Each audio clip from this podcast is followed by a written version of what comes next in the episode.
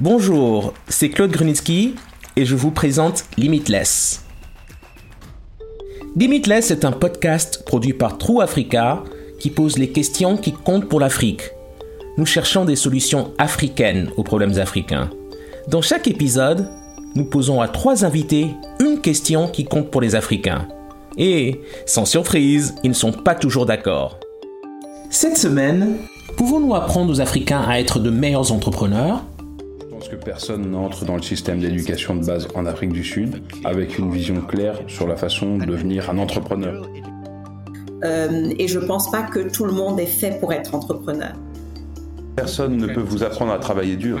Personne ne peut vous enseigner la créativité. Les Africains sont connus pour leur capacité à entreprendre. Et les faits le confirment. Selon une étude de la Fondation Tony Elumelu et de l'Université de Stanford, l'Afrique compte le pourcentage le plus élevé d'entrepreneurs parmi les adultes en âge de travailler de tous les continents du monde. Mais malheureusement, nous ne sommes pas tous Tony Elumelu ou Elon Musk. Pouvons-nous apprendre aux Africains à être de meilleurs entrepreneurs ? Notre premier invité est Thami Pooe, qui vient en fait du monde du débat. Il a fondé une entreprise sociale à Johannesburg, en Afrique du Sud, appelée Tshimong, qui enseigne aux jeunes enfants comment débattre. Mais il a constaté que cela les aidait à acquérir des compétences applicables à d'autres disciplines, y compris l'entrepreneuriat. Notre productrice, Tim Folekfer, lui a parlé. Je suis un débatteur passionné. Je participe à des débats depuis le lycée et je poursuis ma carrière de débatteur à l'université. J'ai fondé Tshimong en deux mille seize et à l'époque où nous avons commencé, l'organisation voulait seulement diffuser la culture du débat à travers tout le pays parce que nous considérons certains des bénéfices inhérents que les débats confèrent aux jeunes enfants.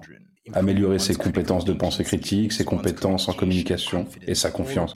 Toutes ces merveilleuses caractéristiques qui sont vraiment de bon augure pour la capacité d'un enfant à bien faire à l'école et à prospérer dans l'environnement scolaire, que ce soit dans l'espace tertiaire ou l'espace de l'école secondaire ou primaire.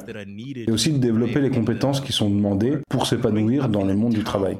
En grandissant dans une ville qui a été fondée sur l'industrie mourante, vous avez grandi avec un sentiment d'anxiété à cause de l'anxiété qui existe dans toute la communauté, parce que les mines ferment et que les gens se demandent constamment où chercher de nouveaux moyens pour rester compétents pour l'économie.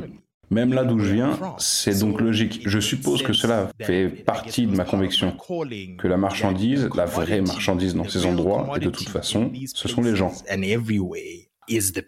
Nous devons déterrer ce qu'il y a à l'intérieur des gens afin de tirer le meilleur parti de toute économie. Et je pense que Tshimong me met en position de faire ce genre de travail et de nous mettre en réseau avec des organisations qui partagent les mêmes idées et qui pensent à ce niveau. Si on y pense, les Africains sont parmi les personnes les plus entreprenantes au monde. Mais cet esprit d'entreprise vient généralement d'un lieu de nécessité. Pensez-vous donc que les Africains ont une culture de l'esprit d'entreprise ? Et si ce n'est pas le cas, quels sont les écueils à éviter ? S'agit-il d'un problème de ressources ou d'éducation ? Regardez juste le problème de l'éducation. Nous avons définitivement un problème d'éducation. Je pense que personne n'entre dans le système d'éducation de base en Afrique du Sud avec une vision claire sur la façon de devenir un entrepreneur. Et une éducation entrepreneuriale n'est pas nécessairement une école de commerce en soi. Je ne pense même pas que ce soit ça du tout. Ce sont certaines des activités extrascolaires pouvant être intégrées dans un système éducatif et qui peuvent inciter les étudiants à créer des entreprises. Donc il faut avoir un environnement robuste d'activités extrascolaires, avoir un environnement robuste, un environnement d'entreprise. Vous voyez ce que je veux dire ? Je pense qu'il y a toutes sortes de choses basées sur la compétition que nous pouvons faire dans le système éducatif et qui peuvent nous amener à un endroit où les gens peuvent se considérer comme des fondateurs de start-up. Mais je pense que plus profondément que ça, c'est la façon dont le système éducatif est conçu. Nous vous apprenons la biologie de cette manière spécifique où vous devez apprendre les huit cavités du cœur pour que vous puissiez devenir médecin au final.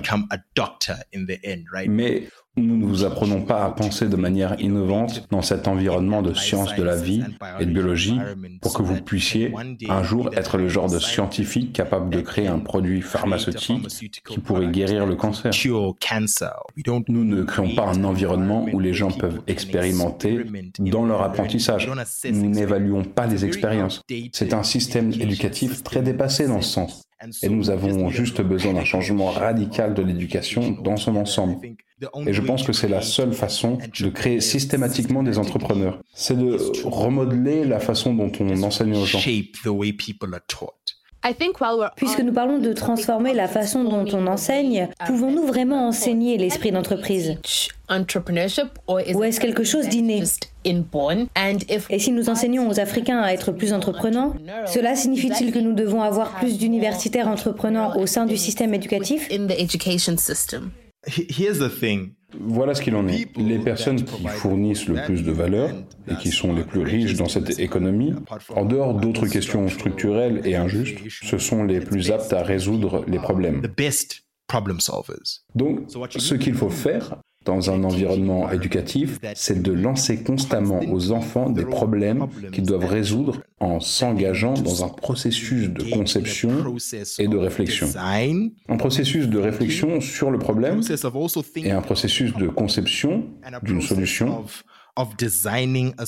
d'itération, de mise en œuvre, d'échec et de réessayer encore. C'est le genre d'environnement que nous devons créer.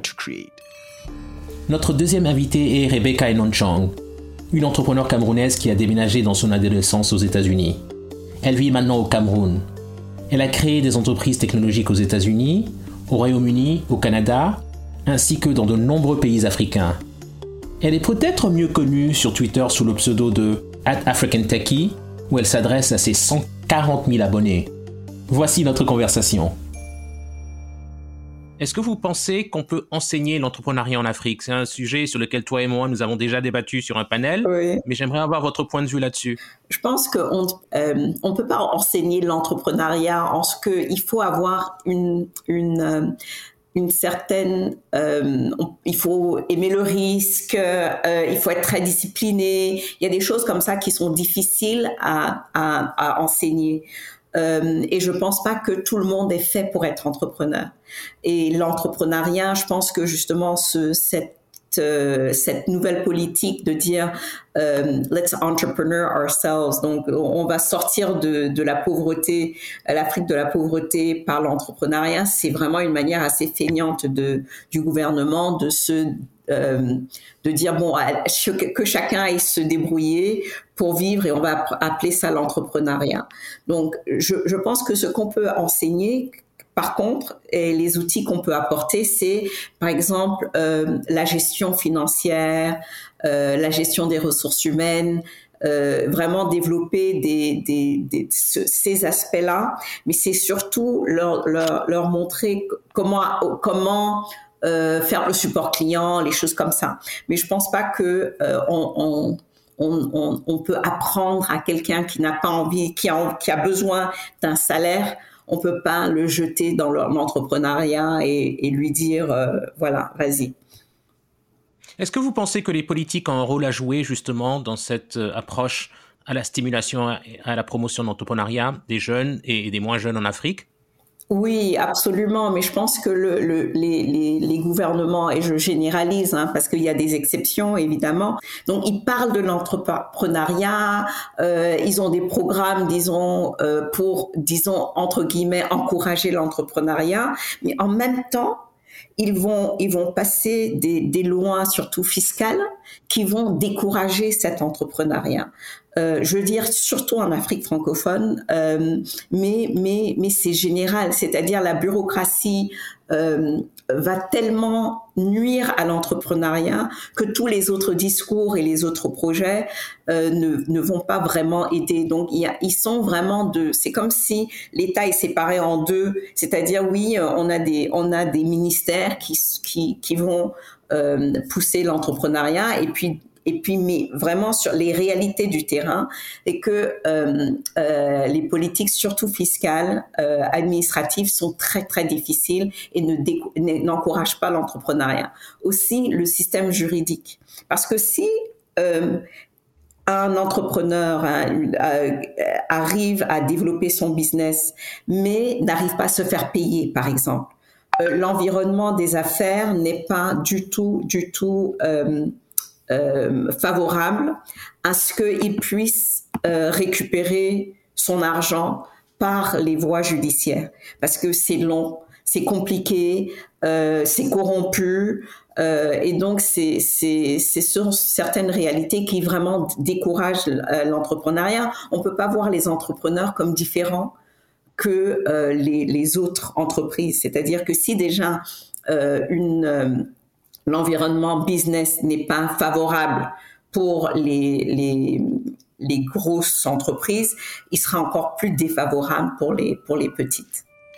Notre troisième invité est le professeur Bitange Ndemo. Il enseigne l'entrepreneuriat à l'université de Nairobi. Je lui ai demandé ce qu'il enseigne exactement à ses élèves. Nous avons parlé en anglais. Vous êtes professeur d'entrepreneuriat à l'université de Nairobi. Que faites-vous concrètement ? Eh bien, je suis censé y enseigner. Le gouvernement a pensé que si chaque étudiant passe par un cours d'entrepreneuriat, il devrait être capable d'être créateur d'emplois dans les jours à venir.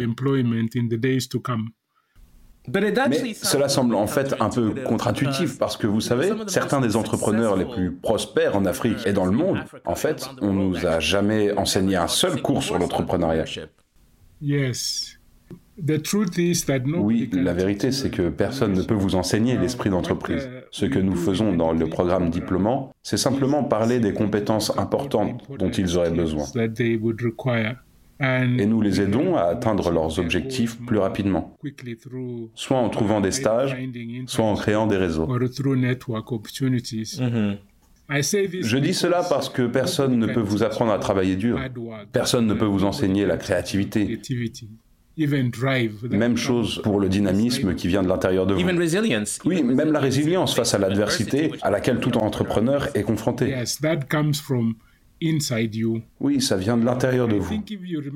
Je pense à une citation de, je crois que c'est Benjamin Franklin qui dit « Dites-moi et j'oublie, enseignez-moi et je peux me souvenir, impliquez-moi et j'apprends. » Yes. Donc, ce qu'un entrepreneur est censé faire, c'est travailler avec vous et apprendre quelque chose, soit par le mentorat, soit en travaillant étroitement avec vous. Mais vous asseoir et vous dire que vous êtes très créatif, que vous devez être innovant pour survivre,